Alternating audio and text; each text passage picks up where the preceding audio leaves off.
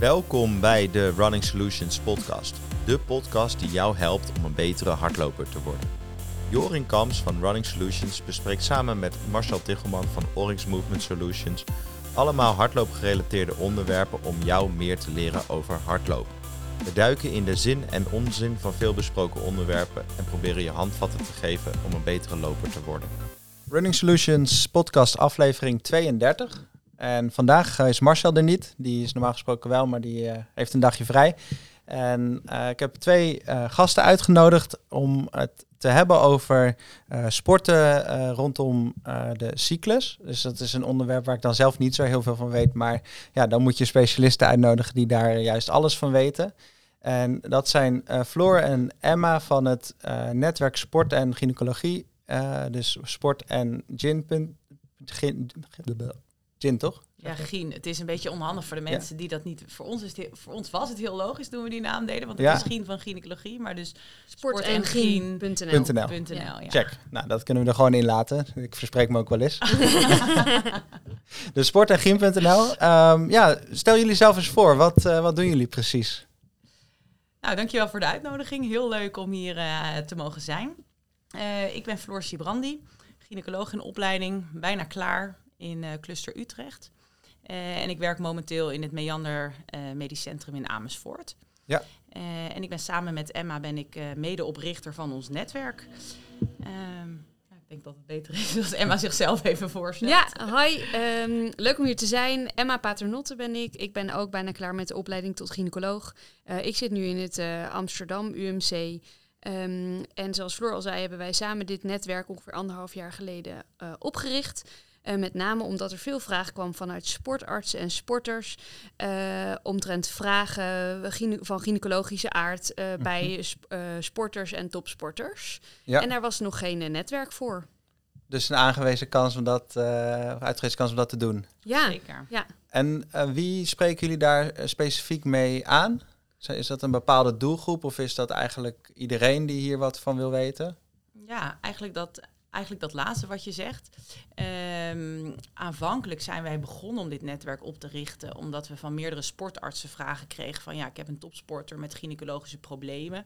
Mm -hmm. En dat kon heel divers zijn. Dus een, een sporter um, die geen menstruatie meer had, of een sporter die zwanger was geweest en uh, nu weer terug wilde komen naar het topsportniveau, of een sporter die zwanger wilde worden. Dus echt een heel breed scala aan, uh, aan vragen.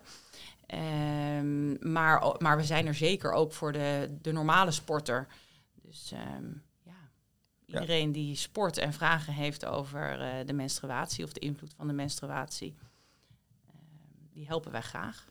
Ja. misschien nog wel aanvulling ietsje breder, want ook uh, zwangerschap en terugkeer na zwangerschap en naar sport, uh, daar weten we inmiddels wel iets van. We zouden nog graag heel veel meer willen weten, maar wat we weten, dat proberen we ook uh, te delen met, met mensen. Bedoel je dan omdat er nog niet zoveel over bekend is? Of? Ja, je kunt je voorstellen dat het onderzoek bij uh, topsporters en zwangerschap niet heel veel voorkomt. Ja. Um, dus er zijn, wel, er zijn wel een aantal onderzoeken, maar dat kan nooit gerandomiseerd. Dus je kan nooit in twee groepen verdelen. Uh, maar je, we kunnen er inmiddels wel iets over zeggen, uh, over de studies die er zijn. Mm -hmm. um, en het herstel na een zwangerschap, hoe snel mag je nou weer maximaal belasten? Ja. daar weten we inmiddels ook iets van. dus daar helpen we de topsporters die zwanger zijn geweest of nu zwanger zijn ook mee. Ja, precies. En dat is in de recreatiesporten ook denk ik wel heel belangrijk, toch? Ja, ik denk dat alles wat we doen, zeg maar, binnen de uh, is begonnen inderdaad, wat Floor al zei, binnen de topsport. Want daar is uh, ja, de, de aandacht het grootste. Ja. Uh, maar ik denk dat er veel meer subtoppers en amateurs zijn die hier heel veel profijt van kunnen hebben. Exact, ja. ja. Zeker, want ja. ik denk ook als je kijkt naar de topsporter, die hebben vaak een heel team om zich heen. Ja. Uh, maar dat heeft, de, dat heeft de amateur niet. Nee, nee uh, ja, dus ik denk dat ze juist, zelf regelen. Ja, ja, precies. Dus ik denk dat het juist voor die groep ook heel, uh, ja, die, die zien we ook veel. Ja. Ja, want vandaag, wij, wij, kijk, wij hebben natuurlijk een podcast specifiek op het hardlopen gericht. Hè? Dus wij, wij hebben het over het algemeen over wat hardloopblessures met je doen, hoe looptechniek beter kan. En uh, in mijn ervaring hier in de praktijk is dat heel veel vrouwen eigenlijk tegen problemen aanlopen.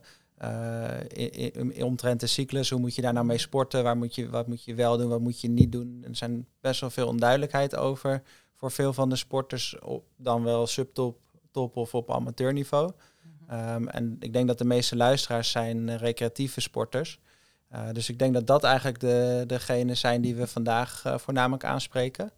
Um, ja, ik had het van tevoren al even met jullie gemaild, hè, maar ik had gelezen dat, die, dat de cyclus eigenlijk op te delen is in fases. Is, is dat uh, correct of zeg ik het helemaal verkeerd?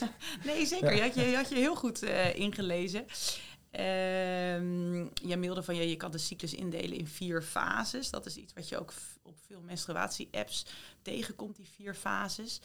Um, ik denk dat het makkelijker is om te beginnen om je cyclus op te delen in twee fases. Oké. Okay. Um, en dan heb je eerst de, de folliculaire fase. Dat is eigenlijk vanaf je menstruatie tot je ijsprong. Mm -hmm. En dan de tweede fase is de luteale fase. Dus vanaf de ijsprong tot het begin van je volgende menstruatie. Ja. Uh, en die woorden zijn natuurlijk een beetje lastig, dus dat, dat uh, zullen we zo nog uitleggen. Maar ik denk dat het goed is om voor de luisteraars eerst uh, ja, uit te leggen hoe een normale menstruatie in elkaar zit. Um, wil jij dat uitleggen? Ja, ja dat is goed. Ja, je mag, het maakt niet uit. um, ja, als je die fases indeelt, en je hebt er dus over twee fases, dan heb je die eerste fase, dat is de, vanaf de eerste dag van de menstruatie, dat noem je cyclusdag 1. Ja. En dat is tot aan de ovulatie. Mm -hmm. En in die periode um, bouwt met name het oestrogeen zich op. Mm -hmm. En dat oestrogeen dat kan ervoor zorgen dat je meer kracht kan opbouwen, bijvoorbeeld. Maar dat is een hormoon, toch? Wat zei je? Dat is een hormoon, ja. ja, ja. Um, dan heb je de ovulatie, dat is eigenlijk het begin van het tweede deel van de cyclus. En dat de is ijsprong is dat, de ja, ovulatie. Uh, de ijsprong, inderdaad. Um, en uh, dat tweede deel van de cyclus, uh, dat is er dus eigenlijk voor gemaakt om een bevrucht eitje goed te laten innestelen. Ja. Um, in de meeste gevallen wordt een eitje niet bevrucht um, en treedt er daarna dus een menstruatie op om het weefsel wat is opgebouwd weer af te stoten. Ja. Dat is dus weer de volgende menstruatie. Ja, dan begint het weer opnieuw. Exact, ja. En wat je dan uh, ziet is, of hoort is dat uh, de ene persoon dan juist wel goed kan presteren op bepaalde momenten in die cyclus en de ander niet. Mm -hmm. Kunnen we daar iets uh, over zeggen? Zeker, ja. kijk, wat wij heel leuk vinden aan, aan de cyclus is dat dat voor elke vrouw anders is. Ja. Dus in het algemeen kan je wel dingen zeggen. Maar als je kijkt naar bijvoorbeeld een Jutta Leerdam die uh, presteerde minder goed tijdens haar menstruatie. Uh, terwijl een Leontien van Moorsel juist haar uh, tijdrit had gepland tijdens haar menstruatie, omdat ze dan beter kon presteren. Omdat okay. ze dan al zoveel pijn had, dan gaf ze aan, dan ligt mijn pijngrens hoger. Ja. Dus ook dat is per vrouw verschillend. Mm -hmm. um, maar Merel Wielink, dat is een van de sportartsen in ons netwerk, die Mhm. mm -hmm. heeft onderzoek gedaan bij meer dan 600 vrouwen. Uh, en dat waren zowel topsporters als uh, amateursporters. En die heeft gevraagd van ja, als jij uh, jezelf moet, als je kijkt naar je eigen cyclus, wanneer presteer je dan het best? Heb ja. je het idee dat dat tijdens de menstruatie is of tijdens het deel na de menstruatie tot aan je ijsprong? Hè, dus folliculair, zoals als je hoog in je oestrogeen zit, zoals Emma zei.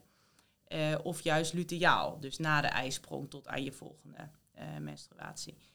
Um, en daarin zie je dat uh, uh, de meeste vrouwen uh, zeggen dat ze minder presteren tijdens de menstruatie. Mhm. Mm -hmm. Juist beter presteren um, tijdens de folliculaire fase, dus na de menstruatie tot aan de ijsprong. Ja.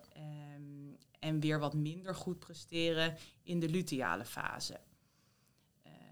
maar daar zijn dus wel verschillen in per individu. En dat ja. ja, misschien ook wel per sport kun je nog wel bedenken. Hè? Dus als je het dan echt meteen terugtrekt naar de sport en de, en de cyclus, dan uh, inderdaad, iedere vrouw ervaart haar cyclus anders. En dan hebben we het even over een, een eigen hormonale cyclus, die dus niet door hormonen onderdrukt wordt of beïnvloed. Uh, ja. dus door dus niet geslikte pil. Uh, hormoon, ja, precies. Ja, ja, ja. Of een hormoonspiraal hebben, want dan wordt het beïnvloed. Ja, dan gelden andere regels. Mm -hmm. uh, maar als je je eigen hormonale cyclus hebt, um, uh, dan, dan loont het om dat eens bij te houden. Wanneer voel ik me nou goed en wanneer niet? En als Mhm. je dat al drie maanden hebt gedaan, dan kun je daar je training een beetje op aanpassen. Want je gaat merken wanneer je je fitter en sterker voelt. Ja. En die, wat Floor dus al zei, je kan daar over het algemeen uh, iets over zeggen. Maar dat kan voor jou als persoon toch echt wel anders zijn. Ja, dus eigenlijk moet je gewoon meten voor jezelf. Ja, ja, je kan het heel goed bijhouden. Er zijn voldoende apps waarin je dat kan doen en ook kan eh, laten zien hoe je uh, erbij zetten hoe je je voelt. En als je dat mhm. drie maanden hebt gedaan, heb je een soort overzicht voor van die drie maanden. En dan zie je vanzelf, oh, ik snap nu ineens waarom ik mij dus zo uh, niet fit voel. Waarom kom ik niet vooruit? Ja, dat, meestal zit je dan in je luteale fase, net voor je menstruatie. Um, en uh, is, kan dat een goede verklaring zijn? En dat kan dan ook je helpen om te denken, oh maar wacht, dan ga ik dus gewoon nu een rustige training doen vandaag. Ja. Dus je kan ja. erover nadenken. dan kan je redelijk goed plannen dan, toch? Ja. Dat is, als ik het goed zeg, vrij constant? Of is dat heel wisselend bij mensen? Nou, je, je, um, een, een, normale menstruatiecyclus, of eigenlijk noem je dat een hormonale cyclus... Uh, uh, die, die duurt tussen de 25 en de, en de 40 dagen ongeveer. En um, uh, als je daartussen zit, dan de ene keer is het 30 en de andere keer 32, dat noem je regelmatig. Ja. Ja, maar als het daarvan afwijkt, dus veel korter wordt of veel langer, dan wordt het onregelmatig. En dan mhm. is het wel lastiger om dit soort dingen te plannen of hè, daar rekening mee te houden.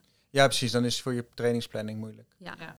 Uh, maar als je specifiek hebt voor de, voor de sporters die heel fanatiek zijn en uh, steeds minder gaan menstrueren, dan heb je op een gegeven moment geen menstruatie meer. Ja. En dat noem je een amenorreu. Um, en dat kan, als je dat langer hebt, uh, wel voor problemen zorgen.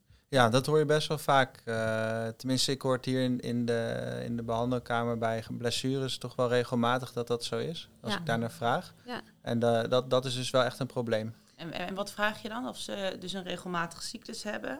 Ja, of ze überhaupt nog een cyclus hebben. Oh ja. uh, dat, dat zie je vaak bij hele fanatieke sportsters met bepaalde blessures zoals stressfacturen en zo. Ja. maar dat hoef ik jullie niet te vertellen. Maar dat, dat, dat zie je zie ik wel, wel regelmatig voorkomen. En dan vraag ik ja, eigenlijk altijd wel naar. Ja, dat is een hele goede vraag. En dat is ook heel, heel belangrijk, denk ik, dat je dat vraagt. Want zoals Emma al zei, amenorreu, dus het uitblijven van de menstruatie. Dat noemen we eigenlijk zo als je langer dan zes maanden geen, uh, geen menstruatie hebt gehad. Um, en daar weten we van dat dat op korte termijn en op lange termijn uh, echt wel nadelige effecten heeft. Ja. Uh, en daar heb je ook weer verschillende oorzaken van. Eh, maar ja, we zitten nu natuurlijk in een hardlooppodcast. En als je dan kijkt wat dan de meest voorkomende oorzaak is van het uitblijven van de menstruatie, uh, ja, dan, dan noem je dat met een, uh, een medisch woord RED-S. En dat staat voor een relatieve energie-deficiency in sport. Dus dat heeft eigenlijk mee te maken dat je meer verbruikt dan dat je als calorieën binnenkrijgt. Ja. Um, en dan zie je dus vaak dat dat vrouwen zijn met een laag gewicht, met een lage BMI. Uh, waarbij ze dus meer calorieën verbranden dan dat ze binnenkrijgen. Mm En jouw lichaam zegt dan op een gegeven moment van ja, stop, eigenlijk is dit nu, uh, nu sport je te veel. En dan gaat je menstruatie stop dus. Ja. Uh, als teken dat, het, dat je lichaam niet gezond is. Hè? Een soort spaarstand. Je hebt geen energie meer voor over. Je hebt geen, geen energie om nu zwanger te worden. Ja. en behalve dat heeft dat ook nadelen op de korte termijn, zoals die stressfracturen, wat je ook zei, wat je ja. uh, al eerder zei. Ja, dat zijn dus uh, gebroken botten uh, die komen door overprikkeling voor de luisteraar. Ja, ja, ja, heel goed. maar je ziet ook dat, want als vrouw is het best wel fijn om geen menstruatie te hebben, hè, want dan heb je niet dat gedoe van dat bloedverlies en ook met rennen met tampons en dat soort gedoe of buikpijn tijdens de menstruatie. Ja. Dus voor een sporter kan het best fijn zijn om geen menstruatie te hebben. Mm Ze voelen zich zelfs uh, super fit omdat ze geen menstruatie hebben. Ja. Maar dat is echt iets wat, uh, ja, wat ongezond is en waar gelukkig meer aandacht voor is. Uh, en we zien ook dat omdat ze minder gezond zijn, ze ook een veel mindere weerstand hebben. Dus ook mm -hmm. al denkt een sporter van ja, dit is eigenlijk wel gezond, zie je dat ze uiteindelijk veel eerder ziek worden, ook minder goed kunnen trainen, omdat ze minder ja, glucose en minder spierglycogeen hebben. Dus ze hebben minder eigenlijk reserves. Ja. Uh, dus ook je sportprestaties gaan er niet op vooruit. Die gaan er eigenlijk op achteruit. Ja, dat klopt. Ja. En je herstellend vermogen tussen sessies door is ook minder natuurlijk. Ja. Dus je, je zal ook daar uh, in leveren. En dan hebben we het nog ineens over de langetermijn effecten van grotere kans op hart- vaatziekten, botontkalking op latere leeftijd. Um, ja, dat zijn denk ik de belangrijkste. Maar zo heb je er nog uh, veel meer. Ja, dus eigenlijk is, is het gewoon heel ongezond. Ja. Dat, uh, ja. Wat, wat moet je dan doen als sporter? Ehm, kijk, bij het uitblijven van een menstruatie is het goed om naar de huisarts te gaan eh, of naar een gynaecoloog. Ja. Ehm, maar, en als dan de diagnose Red S wordt gesteld, dan is het belangrijkste dat je je calorie-intake weer op peil krijgt. Dus vaak gaan dit soort sporters dan naar een diëtist die kijkt van wat krijg je binnen, hoeveel sport je, hoeveel verbruik je daarmee. Eh, en rennen is typisch een sport waarbij je heel veel calorieën verbruikt, hè, een duur sport. Ja. Ehm, dus eh, vaak is het een kwestie van meer eten. Mhm. Ehm, Zonder dat je daarbij dat verder is- heel veel kilo's zwaarder hoeft te zijn. Hè? Maar het gaat erom dat je in ieder geval niet meer op de spaarstand leeft. Ja, Eh, er moet dus- gewoon voldoende energie Er zijn moet voor hetgeen voldoende wat je doet. energie zijn voor de hoeveelheid die je verbruikt. En dat kun je in principe berekenen. Daar zijn berekeningen voor. Dus daar Mhm. kun je, ik zou daar ook zeker iemand voor vragen, een diëtist of iets dergelijks. Maar het is ook goed om te bedenken dat is natuurlijk het voedingsprobleem op te lossen. Maar Ja. wel ehm, als je al een langer bestaande eh, ehm, afwezige menstruatie hebt, om ook te bekijken of je niet al eh, botontkalking hebt. Ja, En daar dan iets preventiefs tegen te doen om verdere schade daarvan te voorkomen. Ja. En je kan, eh, je ziet natuurlijk veel sporters die leven heel erg in het moment. Nou, ik moet ja, dit jaar op mijn top zijn. mhm, Maar zijn niet zo bezig met hoe ze zich dan over tien jaar voelen. En dat is heel logisch. mhm. Ehm, ehm, maar we proberen daar wel een beetje aan mee te geven dat het wel belangrijk is. Ja, juist denk ik. Ja. Dat, eh, want dat eigenlijk, want je kan natuurlijk gewoon volgens mij gewoon direct naar een eh diëtist toe. Daar heb je geen verwijzing of zo voor nodig. Dat Daar- klopt. En die, het is wel, maar een gynaecoloog niet. Daar moet Ja. je dus door de sportarts of door de huisarts naar verwezen worden. Maar het is denk ik sowieso een goed idee als eerste stap om naar je huisarts toe te gaan. Ja. Dat, dat, daar begint het eigenlijk. Ja, dat denk ik ook. Dat, Ja. eh, en dan vanuit daar kan je dan die verwijzingen krijgen. zeker. Want dat is voor denk ik heel veel eh, sporters, eh, vooral de hele fanatieke eh, lingen, is dit een probleem. Mhm. Ehm, dus die moeten dat eigenlijk gewoon bespreekbaar maken.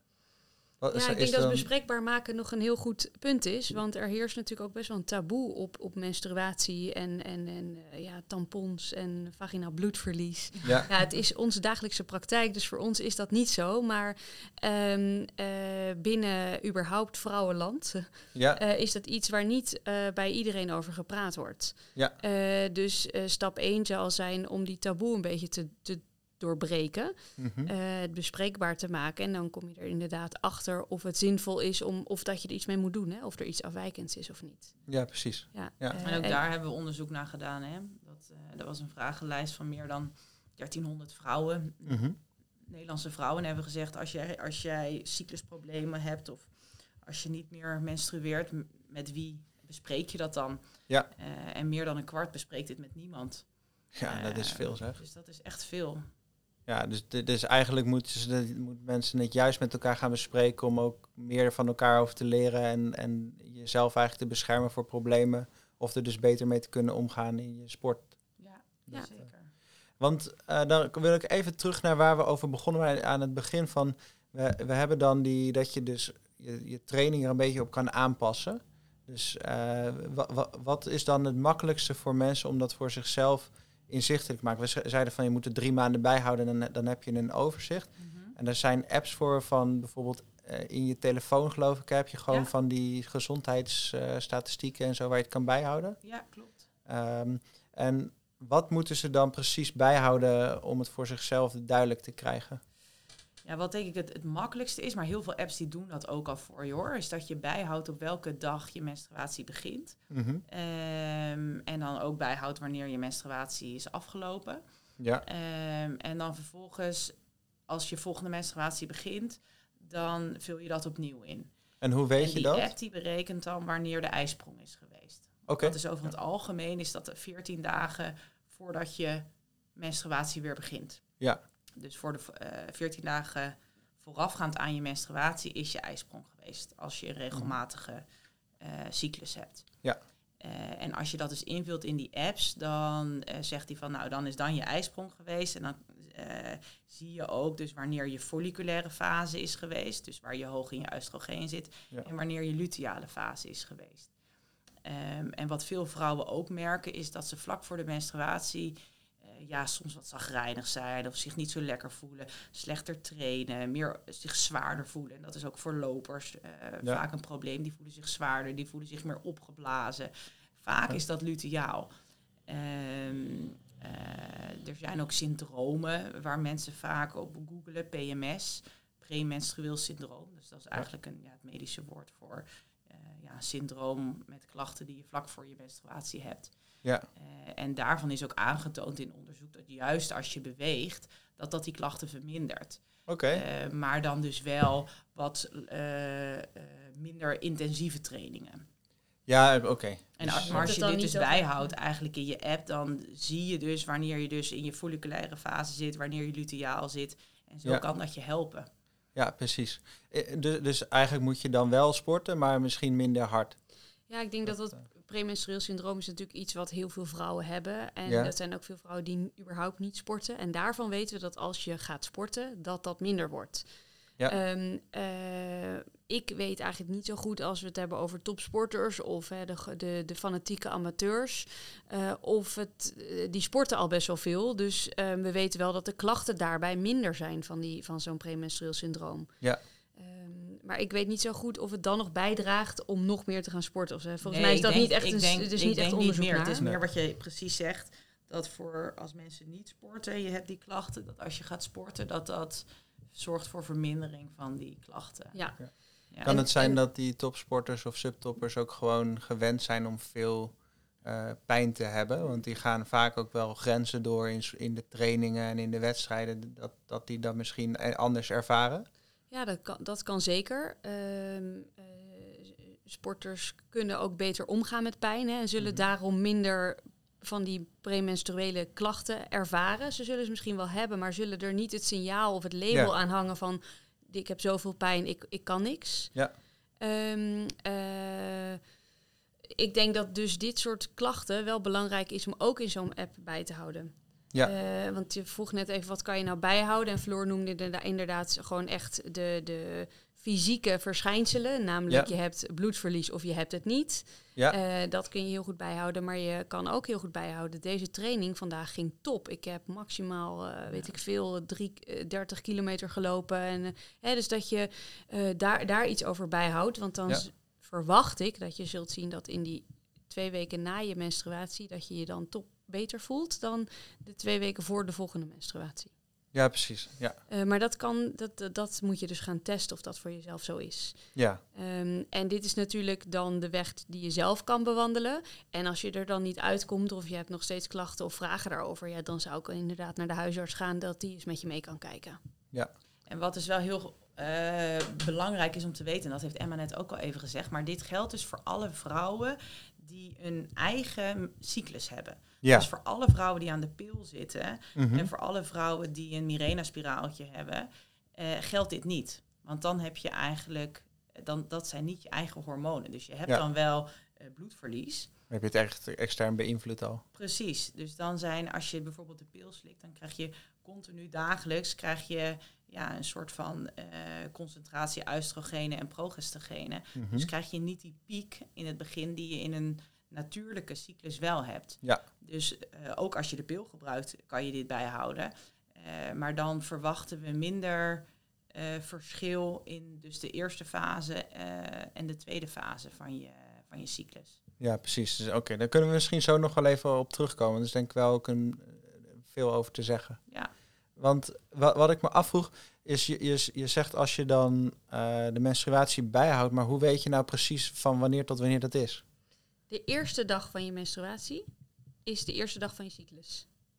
Ja, dus als de eerste dag dat je eh, bloed... Dat er bloedverlies Ja. is. Hè. Dus vaak begint dat met wat, eh, eh, wat oud-bruinig bloedverlies. Het is niet meteen een he- helder rood maandverbanden vol. Maar Mhm. op het moment dat jij bloedverlies krijgt en je hebt daar iets voor nodig in je ondergoed om dat Ja. op te vangen, dat noem je dan de eerste dag van je cyclus.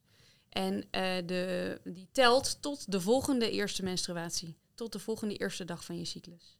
Maar oké, maar je houdt niet bij tot eh, wanneer je bloedverlies hebt. Ja, Ja, dat, dat hou je wel hou je wel Ja. bij. Ja, maar dat is dan je menstruatie. En dan zit je eigenlijk in de eerste twee weken van je Ja, cyclus. precies. En dat noem je je folliculaire fase. Ja. Ja. En is het van belang om te weten hoe lang dat duurt? Die, Ja, dat, eh, is, eh, dat kan van belang zijn. We hebben het nu gehad over cyclusstoornissen in de vorm van het niet hebben van Mhm. een hormonale cyclus en geen menstruatie. ja? Maar je kunt ook voorstellen dat je wel een, een, een cyclus hebt, eh, maar daarbij hevig of langdurig langdurig bloedverlies. Ja. Wat ook ten nadele kan zijn voor je sport. Mhm. Ehm, en indien de menstruatie langer dan zeven dagen duurt, vinden we dat te lang. Indien je meer dan een aantal dagen achter elkaar in maandverband per uur moet verschonen, is dat ook te lang. Of is dat te veel? Ja. Ehm, en eh, kan dat uiteindelijk leiden totdat je bloedarmoede krijgt. En de, nou ja, dan heb je dus minder zuurstofvervoerende cellen. Ja. eh, wat er weer voor kan zorgen dat je je minder fit kan voelen. ja, want dat was dus nog een van de vragen die ik had. Hoe eh, het bloedverlies dan eh, invloed kan hebben op je prestatie. Ehm, ja, go- goede vraag. We hebben het net de hele tijd gehad over als je geen menstruatie meer hebt. Dus die amenorreu. eh, maar eh, je kunt als sporter en als vrouw aan zich ook last hebben van hevige menstruaties. Mhm. Ehm, ze kunnen bijvoorbeeld te lang zijn, dat is meer dan zeven dagen. Ehm, of heel veel bloedverlies geven. Ehm, en dan eh, moet je bedenken dat heel veel bloedverlies over het algemeen wordt gezien als je meerdere eh, dagen achter elkaar eh, per uur een maandverband moet verschonen wat helemaal vol is met bloed. Ja. Als dat een keer gebeurt is niet erg, maar als dat vaker voorkomt, dan is dat echt een reden om contact op te nemen met de huisarts en eventueel een verwijzing naar een gynaecoloog te regelen. Ja, misschien goed om dat dan specifiek te vragen voor die verwijzing. Het zal niet altijd vanzelf gegeven worden. Nee, en maar misschien is het ook niet altijd nodig. Hè? Huisartsen weten vrij veel over dit soort dingen ook. En kunnen ehm, eh, eerst de afweging maken of het nodig is of niet. Ja. Ja, dat is top. Oké. En ehm, we hadden het even over anticonceptie al. Want dat heeft dus wel heel veel invloed. Wat, wat kunnen we daarover zeggen? Want ik kan me voorstellen dat je prestatie daar ook beïnvloed door wordt. Ja, kijk, je hebt verschillende eh, redenen om anticonceptie eh, te hebben. Mhm. De eerste is natuurlijk hè, dat je iets wilt eh, voor als anticonceptie.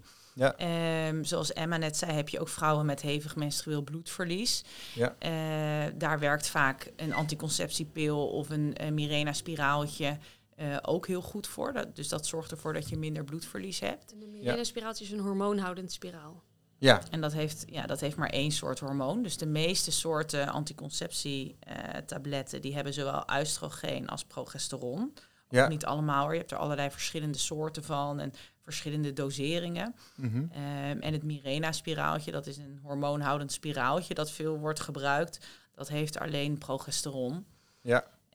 Um, en dan heb je ook nog een spiraaltje, het koperhoudende spiraaltje. Mhm. Uh, dat is iets waardoor je niet zwanger wordt, maar daar zitten dus geen hormonen in. Dus dat doet niks op, het, op de hoeveelheid bloedverlies. Ja. Um, uh, en even om op jouw vraag terug te komen van waarom gebruik je dan anticonceptie? Uh, sommige vrouwen gebruiken het ook omdat ze veel pijn hebben tijdens de menstruatie. Ja. Dat noem je dysmenorrheu. Dat is ten eerste gewoon heel vervelend. Hè. Mensen kunnen daar echt heel veel last van hebben. Ook thuisblijven van werk. Mhm. Uh, en als je het hebt nu over sporten, uh, kan je ook voorstellen dat je dan dus absoluut niet je training kan doen. Ja. Um, en dat is voor een amateursporter uh, heel vervelend. Maar als je wat uh, hoger zit of topsporter bent, uh, ja, dan is dat natuurlijk al helemaal vervelend. Dus dat zijn allemaal redenen waarom je zou kunnen kiezen voor een, ja, een pil, Ja. bijvoorbeeld. Kan het zo zijn dat dat dan je prestatie positief of negatief beïnvloedt? Ja, dat, dat, is een hele, uh, dat is een hele leuke vraag. En uh, daar is wel wat onderzoek naar. Um, maar daar weten we eigenlijk nog niet goed het antwoord uh, op. Oké. Okay. Want het heeft er natuurlijk mee te maken, wat is de reden dat jij uh, de pil slikt? Kijk, als jij heel veel bloedverlies hebt en daardoor minder rode bloedcellen hebt die het zuurstof kunnen vervoeren, Mhm. dan uh, kan je je voorstellen dat je minder goed presteert door al dat bloedverlies. En ga je dus beter presteren als je juist wel dat, uh, die Mhm. anticonceptiepil uh, slikt. Ja. Uh, er zijn ook um, vrouwen die door die anticonceptiepil bijvoorbeeld 1, 2 kilo aankomen, wat in bepaalde sporten uh, ja, heel veel gewicht is. En daardoor net weer wat minder presteren, omdat ze Ja. bijvoorbeeld net een gewichtsklasse hoger moeten gaan. Ja, precies. Um, ja. Aan de andere kant, dus weer een heel ander voorbeeld, zie je bij bijvoorbeeld voetballers, voetbalsters, dat ze um, voornamelijk hun voorste kruisband scheuren in de fase dat ze hoog in oestrogeen zitten. Dus in de Ja. eerste helft van de cyclus. En als je die vrouwen de pil allemaal zou geven, uh, dan heeft recent onderzoek aangetoond dat zij 20% minder kans hebben op zo'n voorste kruisbandblessure. Oh, dat is veel. dus dat is weer, ik weet het niet zo goed met lopers. Dat is meestal denk ik rechtdoor. Maar ik weet dus niet zo goed Ja. eigenlijk hoe de bijvoorbeeld trailrunners of die eh, eh, vaak blessuren of knieproblemen hebben. Dat weet jij denk ik beter dan ik. Ik kom bijna geen, eh geen voorste kruisbandletsel tegen. Nee, Dat, nou gelukkig maar. enkelverstuikingen en zo, of niet? Ja, Ja. enkel. Ja, je moet met hardlopen natuurlijk wel heel gek doen. Wil je je voorste kruisband eh, Ja. draaien, want je Ja. zit niet echt vast aan de grond en zo. Met geen, je hebt geen noppen en dat soort dingen. Met Nee, trailrunnen precies. misschien een beetje. Maar dat, dat is over het algemeen eh, niet een, een grasondergrond. Ja. Dat, eh, Het, Ja. eh, wat eh, toch goed is misschien om te zeggen, is dat het risico van het gebruik van anticonceptie is dat je dus dat relatieve energiedeficiëntie maskeert. ja, Eh, dus eh, je maakt een bloeding elke maand. Of wanneer je het wil, hè, want je kan ook de pil doorslikken en dan Ja. sla je die bloeding over. Ehm, maar daarmee ehm, eh, weet je dus niet of je eigenlijk je eigen hormonen op goede balans zijn. En Mhm. dus of je, een, of je een hormonale cyclus hebt. Ja, Ehm, dus het is wel goed om te, eh, er- voordat je daarmee start, erover na te denken eh, of je niet iets maskeert. ja, precies. Want ik kan me voorstellen dat het, eh, wat ik zo om me heen hoorde toen ik zelf veel hard, hard liep en nu in de praktijk wel tegenkom, is dat dat wordt doorgeslikt omdat dat wel maar zo makkelijk is. Ja, Maar als, dat is ook niet goed, toch? Of nee, dat doorslikken, dat kan. Dat, Dat is geen probleem. als je dat een heel jaar bijvoorbeeld doet, is geen probleem. Nou, over het algemeen lukt dat niet. En dat is ehm, omdat je baarmoederslijmvlies door, eh, als we het hebben over de anticonceptiepil, zo dun wordt. Ja. eh, dat het doorslikken op een gegeven moment ervoor zorgt dat je baarmoederslijmvlies zo dun wordt dat het kapot gaat en daarbij doorbraakbloedingen geeft. Dus dan meeste, meeste vrouwen kunnen drie pillen doorslikken of zo- iets, iets in die trant. Mhm. En ah, dan krijgen ze een doorbraakbloeding en dan kan je eh, een keer stoppen. Ja. Eh, maar het doorslikken ah, maakt niet uit. Want eh, je hebt je, doordat je de pil slikt, maak je al je hormoon op één level. Ja, Ehm, en dat door, dat, die stopweek is eigenlijk alleen maar gemaakt om een menstruatie na te bootsen. Hè? Dus om een Ja. hormonale cyclus na te bootsen. Maar eigenlijk is het geen hormonale cyclus. ja het precies. is een bloeding, je noemt het geen menstruatie. Ja. Want er is geen ijsprong geweest. Oké. Eh, dus je kunt in principe doorslikken totdat je een doorbraakbloeding hebt. Ja, En wij zeggen inderdaad, nou ik zou toch wel twee tot vier keer per jaar een keer stoppen om eh, eh, te resetten als het ware Ja. en dan weer door te gaan. Ja. want je hoort volgens mij ook best wel vaak nadelige bijeffecten, toch? Van, van de pil, van de hormoonspiraaltjes, die maar misschien ook wel prestatie...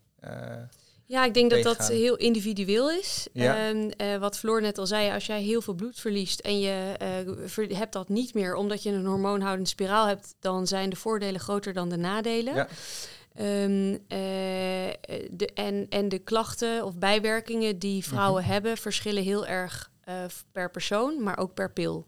ja, dus wat ik altijd doe op de poli is zeggen, ja, we gaan dit proberen samen. En als het voor jou niet werkt, dan gaan we na drie maanden iets anders proberen. Ja. En de gedachte is dat je eh, eh, de- moet zoeken naar iets wat bij jou goed past, met zo min mogelijk bijwerkingen. Eh, en het liefst ga je niet de hele tijd starten, stoppen, starten, stoppen, want dan heb je een iets hoger tromboserisico. Dus je wil het liefst dan wel gewoon doorgebruiken en dan in dezelfde fase overgaan naar iets nieuws. Maar ja, Ja. dit soort dingen, die moet je gewoon bespreken, denk ik, en niet eh, zelf eh, ja, je zou gewoon ik zeggen. eh, maar. hulp bij hebben. ja, ja. dat eh, Ja, zou ik wel adviseren. Zoveel ja. verschillende soorten tabletten. En wat Emma zegt is ook belangrijk. Hè? Je moet dat minimaal drie maanden. Ik zeg meestal drie tot zes maanden. Maar probeer omdat je anders ook niet weet hoe je lichaam daarop reageert. Ja. Dus het is altijd even zoeken.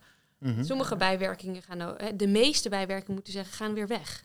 Ja, Dus die heb je dan een maand of twee en die zullen daarna weer verdwijnen.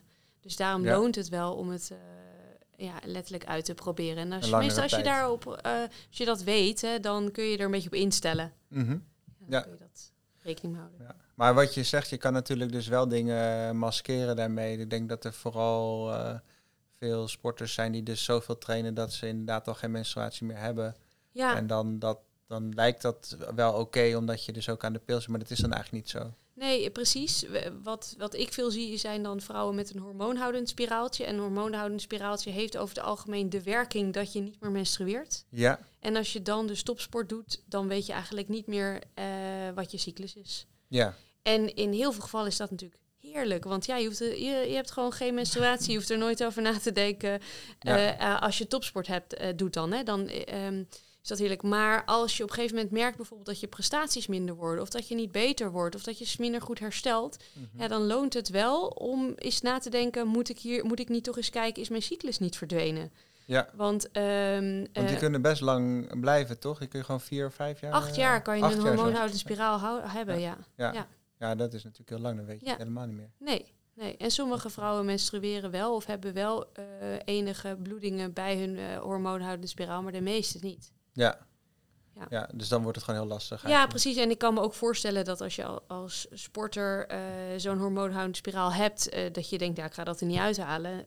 Lijkt me logisch. Maar als je er klachten krijgt, blessures, je herstelt minder goed, je bent vermoeid, dan denk Ja. ik dat het wel goed is om ook je hormonale cyclus als eh, onderzoeksstrategie te hebben. Dus daar eens Ja. naar te kijken met, kan ik hier iets aan veranderen? Of is, is hier een oorzaak?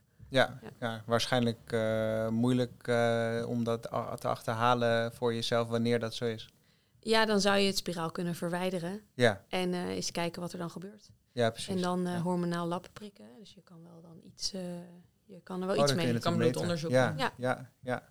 En we, we- ik hoor, je zei net iets over die voetbalsters, hè, die dan eh voor een stuk kruisbanden scheuren in een bepaalde fase. Is er sowieso iets te zeggen over blessurerisico?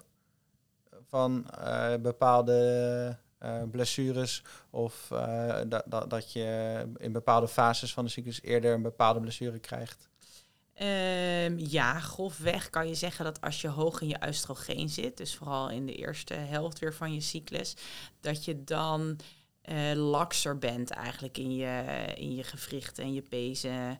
Mhm. Dus dat je dan een hoger blessurerisico hebt. Ja, Ehm, dat is denk ik van oudsher ontstaan, dat bijvoorbeeld in de zwangerschap, wanneer je ook hoog in je oestrogeen zit, dat bijvoorbeeld je bekken ook eh, weker wordt om vervolgens eh, breder wordt, hè, om Ja. vervolgens dat kind te kunnen baren. ja, Ehm, en dat eh, zie je dus nu nog terug in dat je als je hoog in je oestrogeen zit, dat je ook lakser bent in, in ja, spierblessures, pezen, ehm, dat soort blessures.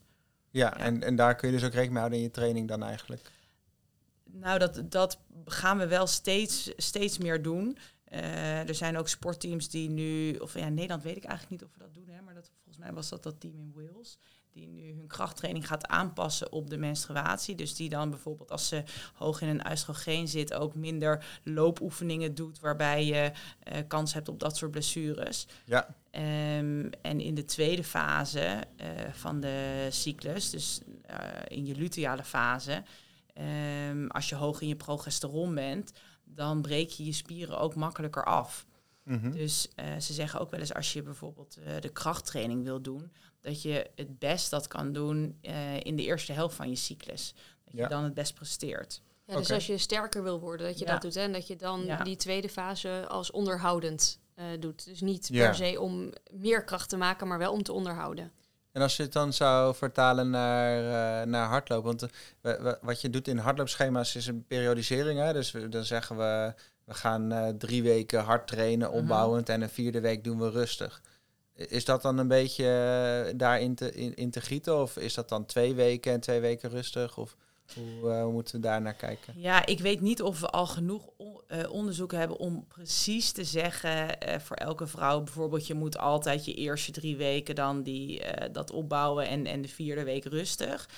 Dat zijn wel onderzoeksvragen die hoog op onze agenda staan en waar we hopen straks beter onderzoek naar te kunnen doen en Ja. ook ge- gerandomiseerd. Ja, Ehm, ik denk wel dat, je, dat het zonde is om die rustweek te doen in de periode dat je juist het beste kan presteren. Dus in, in die periode na de menstruatie. Ja. Ik denk zelf afhankelijk van die sporter eh, voor wie je dat schema maakt. Als iemand heel veel last heeft tijdens de menstruatie, zou die eerste week dan denk ik de rustweek zijn en dan drie weken opbouwen. Maar Ja. misschien zegt die sporter wel, ik heb eigenlijk helemaal niet zoveel last van mijn menstruatie.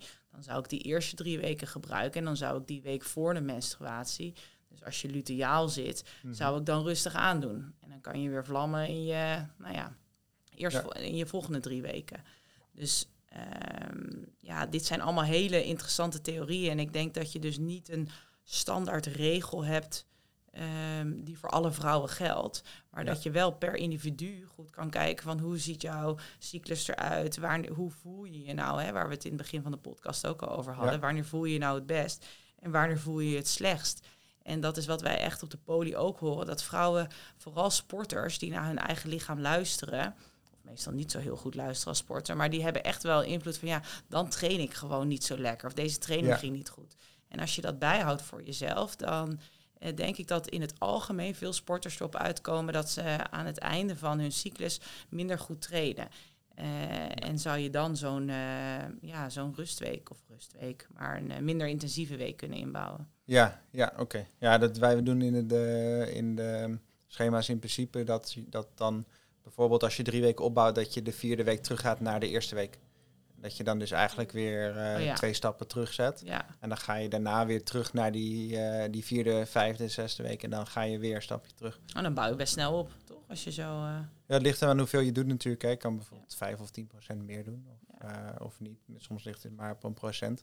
Maar dat ligt een beetje aan het niveau. ja, Dat, snap ik. Leuk. Ehm, en al- als we dan hebben over, want we hadden het over die apps, dat ik het bijhouden. Zijn er nog andere dingen die mensen zelf kunnen meten? Ik, ik had toevallig wat vragen binnengekregen van mensen die zeiden van ja, ik hou mijn HRV bij met zo'n Whoop of met een Garmin horloge of een an- ander eh, ehm, horloge waarmee je die hartslag... eh, HRV is hartslagvolume of wat is dit? Eh, hartslagvariabiliteit. Oh, Dus die, die, die pieken, die verschillen. En hoe meer daar variatie in is, hoe meer eh, tot rust je komt. En hoe minder variatie, hoe gestrest eh, iemand is. het lijkt een beetje op de hartfilmpjes die we maken van baby's die we bewaken tijdens de bevalling. Ja, Daar kijken we wel naar de hartslagvariabiliteit. En dat is Ja. ook hoe meer variabiliteit, hoe beter. En hoe ja, minder variabiliteit, hoe, hè, hoe strakker noemen we dat. Hoe minder goed het in het algemeen met het kind gaat. Nou, jouw vraag is eigenlijk, Maar kunnen we iets zeggen over dat- de cyclus eh, in combinatie met die eh, variabiliteit van de hartslag? Ja Of bijvoorbeeld dat je, je zou kunnen zeggen dat dat een maat is om stress te meten bij mensen. En als, als iemand ze- dat van zichzelf bijhoudt en die ziet dat dat, eh, dat varieert... eh, en je kan dat misschien linken aan de cyclus bijvoorbeeld, maar dat, dat, weet Ja. ik niet. Dat, Nou, eh, ik weet Ik het niet, maar ik vind het wel een hele leuke vraag. Dus dank daarvoor. Ik denk dat we dit nog verder moeten onderzoeken. ja, ja, dat kan ik me Ja, voorstellen. ik heb hier ook niks over. Ik ben hier ook nog niks over tegengekomen. Maar Nee. En iets van rustpols bijvoorbeeld. Want je, je ziet ook dat veel sporters die meten dan elke ochtend hun, hun rustpols. En dat, dat fluctueert natuurlijk ook een beetje als je vermoeider bent of minder fit. Of, Ja, we eh, weten wat, wat je daar. Ik, ik, ehm, ik weet het antwoord niet precies, eh, om eerlijk te zijn. Maar eh, wat we wel weten is dat de cyclus in de tweede helft een hogere temperatuur heeft. Oké, Eh, en een hogere temperatuur heeft natuurlijk wel enige invloed op allerlei basale metabolisme in je zeker. lichaam. Ja. Dus onder andere je hartslag. Ehm, ehm, maar ik, ik durf niet te zeggen of er onderzoek is. Ik heb- ben er nog niet tegengekomen naar eh, die eh, ochtendhartslag of de rusthartslag in combinatie met de fase van de cyclus waar je in zit. Oké. Ja, maar niet. temperatuur dus wel. Ja, temperatuur, dat, eh, da- da- daarvan, daar zijn meerdere onderzoeken van bekend. Maar wat we dan, hè, dat is bij de eh, normale hormonale cyclus. Eh, Mhm. Daarvan weten we dat je in de tweede helft een hogere temperatuurcurve hebt. Ja. En eh, dan kun je dus beredeneren dat je daarmee dus ook verandering hebt van andere fysiologische metabolismen. Dus andere ja. dingen in jouw lijf. We hebben dus een podcast opgenomen over hoe, dat, hoe dat ongeveer werkt qua verbranding in het lijf. En dan hebben we het over homeostase, dat je dat probeert te bereiken eigenlijk constant. Ja, Dus de balans in je lijf moet goed zijn, maar als je temperatuur hoger is, moet je dus meer koelen bijvoorbeeld. Ja, heb je een andere balans nodig. Maar ik ken niet de onderzoeken die daar dan eh, zeg maar de training op hebben aangepast, zodat je daar iets over kan zeggen. Het is denk ik ook niet heel makkelijk te meten voor mensen zelf, toch? Of, Ja, of- dat is wel te meten. Ja, zeker. Er, er zijn vrouwen die houden op basis van hun temperatuur bij wanneer ze hebben geovuleerd. Oké. Dus wanneer ze een ijsprong hebben gehad en Mhm. gebruiken dat als anticonceptiemethode. Is overigens, niet heel, is overigens niet een heel veilige methode, moet ik zeggen. Daar zien, we, daar zien we toch regelmatig zwangerschappen mee. Ehm, ehm, maar dat kan dus wel. Ja, eh, Ja. je kan dan... eh, dat, dat, dat Dus gewoon met een thermometer en dan, ja. eh, dan kan je gewoon zien wat je... Dus dat zou... Net als je rusthartslag kan je dan elke ochtend je temperatuur meten. Dat gebeurt ook, dat doen vrouwen. Ja. Oh, dan, dan kan je daar dus wel... Dat is dan eh, niet per se als anticonceptie, maar wel voor, voor sportprestatie misschien. Ja, eh, dat zou misschien nog kunnen bijdragen. Ja. Als je wil weten waar je in je cyclus zit. Dat bedoel Ja, je maar ook als je Ja. wil weten dat je, mee, eh, wa- wat, jij net zei, hè, dat je ehm, ehm, normaal level dan iets anders wordt. Hè? Mhm. Dus als je Ja. temperatuur iets verandert, dan verandert het metabolisme in je lijf. Dan eh, kun je daar rekening mee houden. Maar ik weet het niet. Zeg maar, we hebben, er, nou, ik weet zijn daar geen onderzoeken van. Nee. We hebben ze niet gelezen. Dat ja, zou ik, kunnen. ik weet wel dat eh, een van de sportartsen toen wat heeft verteld over als je dus in je tweede fase een hogere temperatuur hebt, dat komt door je progesteron, Ja. dat je dan ook een hogere ventilatie eh, hebt. Ja, Eh, dus meer ademhaling. meer adem, ja, precies. Maar ik weet dus niet zozeer wat daar het eh, effect van is voor een hardloper op prestatie bijvoorbeeld. Dat, dat durf ik Ja, niet ik te dat zeggen. u überhaupt, hè? Ja, Ja, dat merk je wel. Er, zijn zelfs wel eh, eh, partijen die zeggen van als je je ademhaling als leidraad gebruikt en niet je hartslag, dat dat zelfs misschien nog wel interessanter is, omdat je daarmee kan bepalen hoe diep iemand gaat.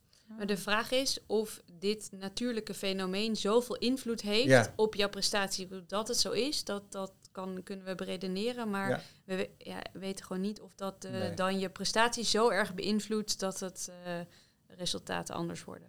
Nee, precies. Ja, dat, Want dan eh, zou je voor wedstrijden moeten kiezen dat je bijvoorbeeld altijd eh, nou ja, in een bepaalde fase in je cyclus zit Ja. om tot je maximale Ja.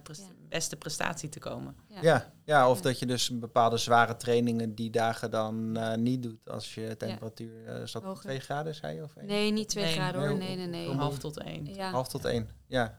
Dus da- dan, dan, kan je dat, dan kan je misschien net wat minder eh, goed ook eh, als de zon schijnt eh, een training doen. Ja. Dat je dan nog warmer wordt. ja. Zou ik sowieso doen. Beter Ja. in de zon dan in de regen, toch? Ja, maar als je al warm hebt, Als, het, als, je het, als het heel heet is, Dat, is dat natuurlijk weer het heel nadelig. warm dan is ja. er nog een graad erbij. Dan eh, kan je niet meer koelen. Nee, dan Dat, misschien niet. Dan misschien niet. Oké, ik denk dat, want er is verder dus niet echt iets duidelijks waarvan je kan zeggen, nou dat, als je dat gaat meten, dan krijg je echt wel inzicht in. Dat is dus niet heel erg veel over bekend. Dat, eh, Nee, ik zou, nee, Nee, geen andere niet, nee. parameters weten, eerlijk Nee. gezegd. Nee, het is voor de sporters zelf dan misschien interessant om die, als ze die HRV meten, om dat gewoon eens eroverheen eh te plakken in een statistiekje. Ja? Om te kijken wat doet die HRV, wat doet, eh, wat doet de rustpols en temperatuur. Dat zou je dan kunnen meten. Ja.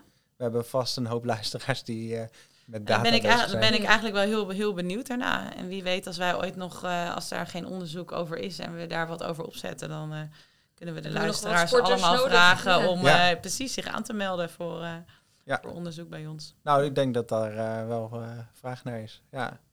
Oké, ik denk dat we wel best wel eh, alle vragen beantwoord hebben. Of, nou, hartstikke bedankt voor, eh, voor jullie tijd. En eh, ik denk dat het super leerzaam is voor de, voor de luisteraars eh, die hier meer over willen weten. Of eh, er misschien al wat van wisten, maar misschien nieuwe inzicht hebben gekregen. Eh, wat misschien wel goed is, is om, om jullie netwerk nog goed te benoemen. Eh, dus eh www.sportengien.nl Perfect. met, eh, ja, nu zeg ik het wel goed. Ja. met eh, Griekse ei. Ja. Met, eh, en eh, daar kunnen ze dus ook meer informatie vinden. Ja, dan kunnen ze en contactgegevens van ons vinden en ons mailen als ze vragen hebben. Ik kan me voorstellen dat er wel vragen zijn. Ja, Dus, eh, leuk. die zullen hartstikke Nou, leuk. Ik ben benieuwd. Ja. Ja. Eh, helemaal top. Dankjewel.